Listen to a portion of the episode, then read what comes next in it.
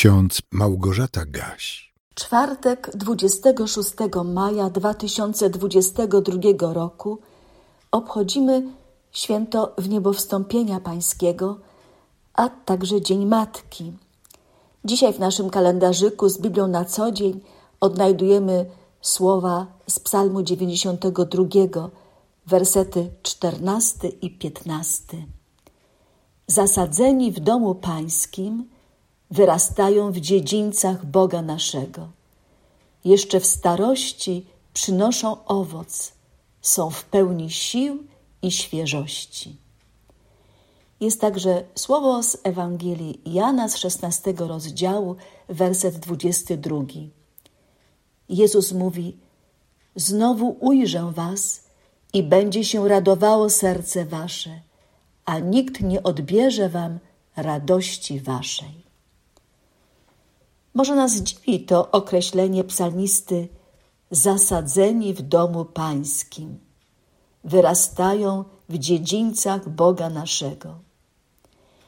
Jeżeli przypomnimy sobie, z jakich części składała się świątynia wybudowana przez króla Salomona zgodnie z planem wymyślonym przez Boga, to może łatwiej nam będzie zrozumieć, o jakich dziedzińcach tu mowa. Chyba od zawsze świątynia, a na pustyni namiot zgromadzenia, obecnie zaś kościoły i kaplice nazywane są również domami pańskimi. Izraelici wierzyli, że obiekt kultu, czyli świątynia lub synagoga, to szczególne miejsce, w którym przebywa Bóg a wierni powinni do tych miejsc pielgrzymować, by przeżyć spotkanie z Bogiem.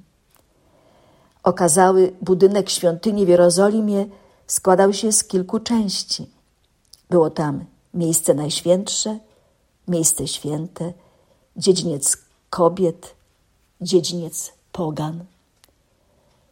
Wiemy, że do świątyni w Jerozolimie pielgrzymowali ludzie z różnych części świata, bo chcieli na jej terenie przeżywać najważniejsze żydowskie święta, takie jak Pascha czy Święto Namiotów. Nie każdy mógł wejść wszędzie, ale każdy, kto chciał, mógł przebywać na terenie świątyni. Nawet dzieci, o czym mówią nam ewangeliści.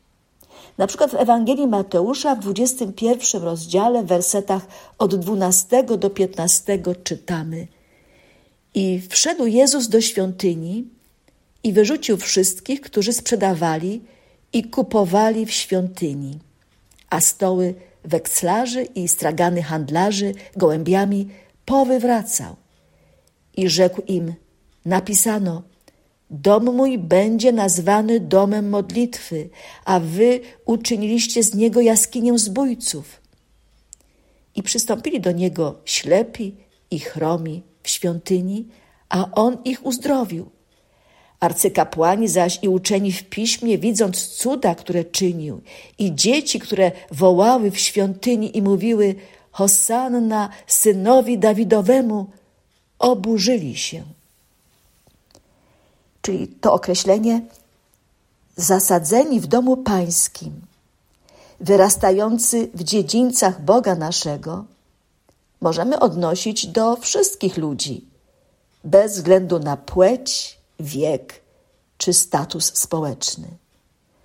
Tam w świątyni jerozolimskiej w czasie świątecznym gromadzili się ludzie z różnych narodów, władający różnymi językami, reprezentujący różne kultury. Warto o tym pamiętać, bo Bóg chce, aby wszyscy ludzie byli zbawieni i doszli do poznania prawdy, jak o tym przekonuje apostoł Paweł w pierwszym liście do Tymoteusza w drugim rozdziale.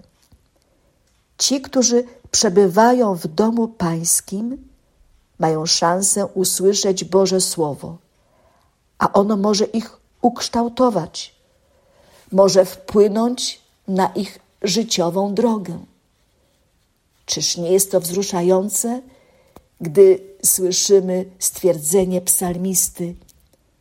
zasadzeni w domu pańskim, wyrastają w dziedzińcach Boga naszego. Jeszcze w starości przynoszą owoc, są w pełni sił i świeżości. Nawet ludzie starzy, sędziwi, jeżeli są ludźmi wierzącymi, mogą przynosić owoce, czyli służyć Bogu na różne sposoby.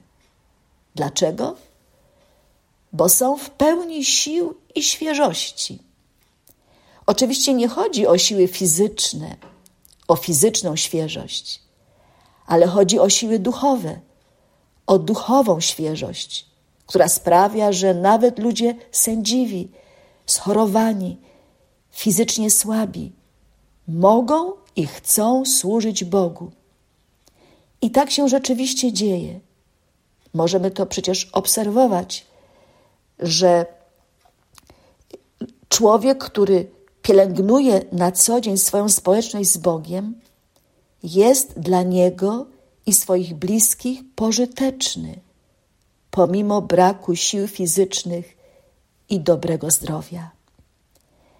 Pan Jezus, zapowiadając swoje odejście z tego świata do Ojca w niebie, widząc smutek apostołów, próbował ich pocieszać.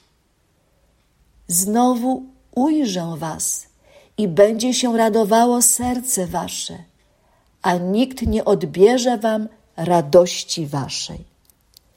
Czyli Jezus zapowiada swój powrót.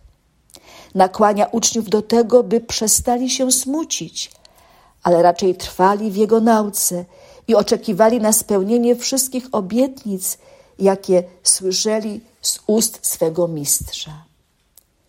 Nikt nie odbierze wam radości waszej, mówi Pan Jezus nie tylko do swoich dwunastu apostołów.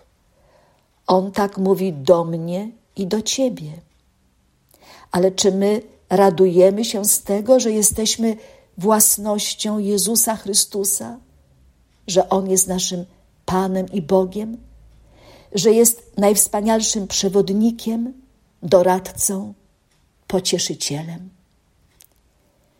Módlmy się słowami pieśni, która zapisana jest w śpiewniku ewangelickim pod numerem 899, a zwrotka piąta tak brzmi. Błogosław ducha, pomóż mi, bym mocą z nieba w pełni sił zakwitał Tobie zawsze. Daj nam, by lato Twoich łask przyniosło duszom w każdy czas owoce wiary naszej. Amen.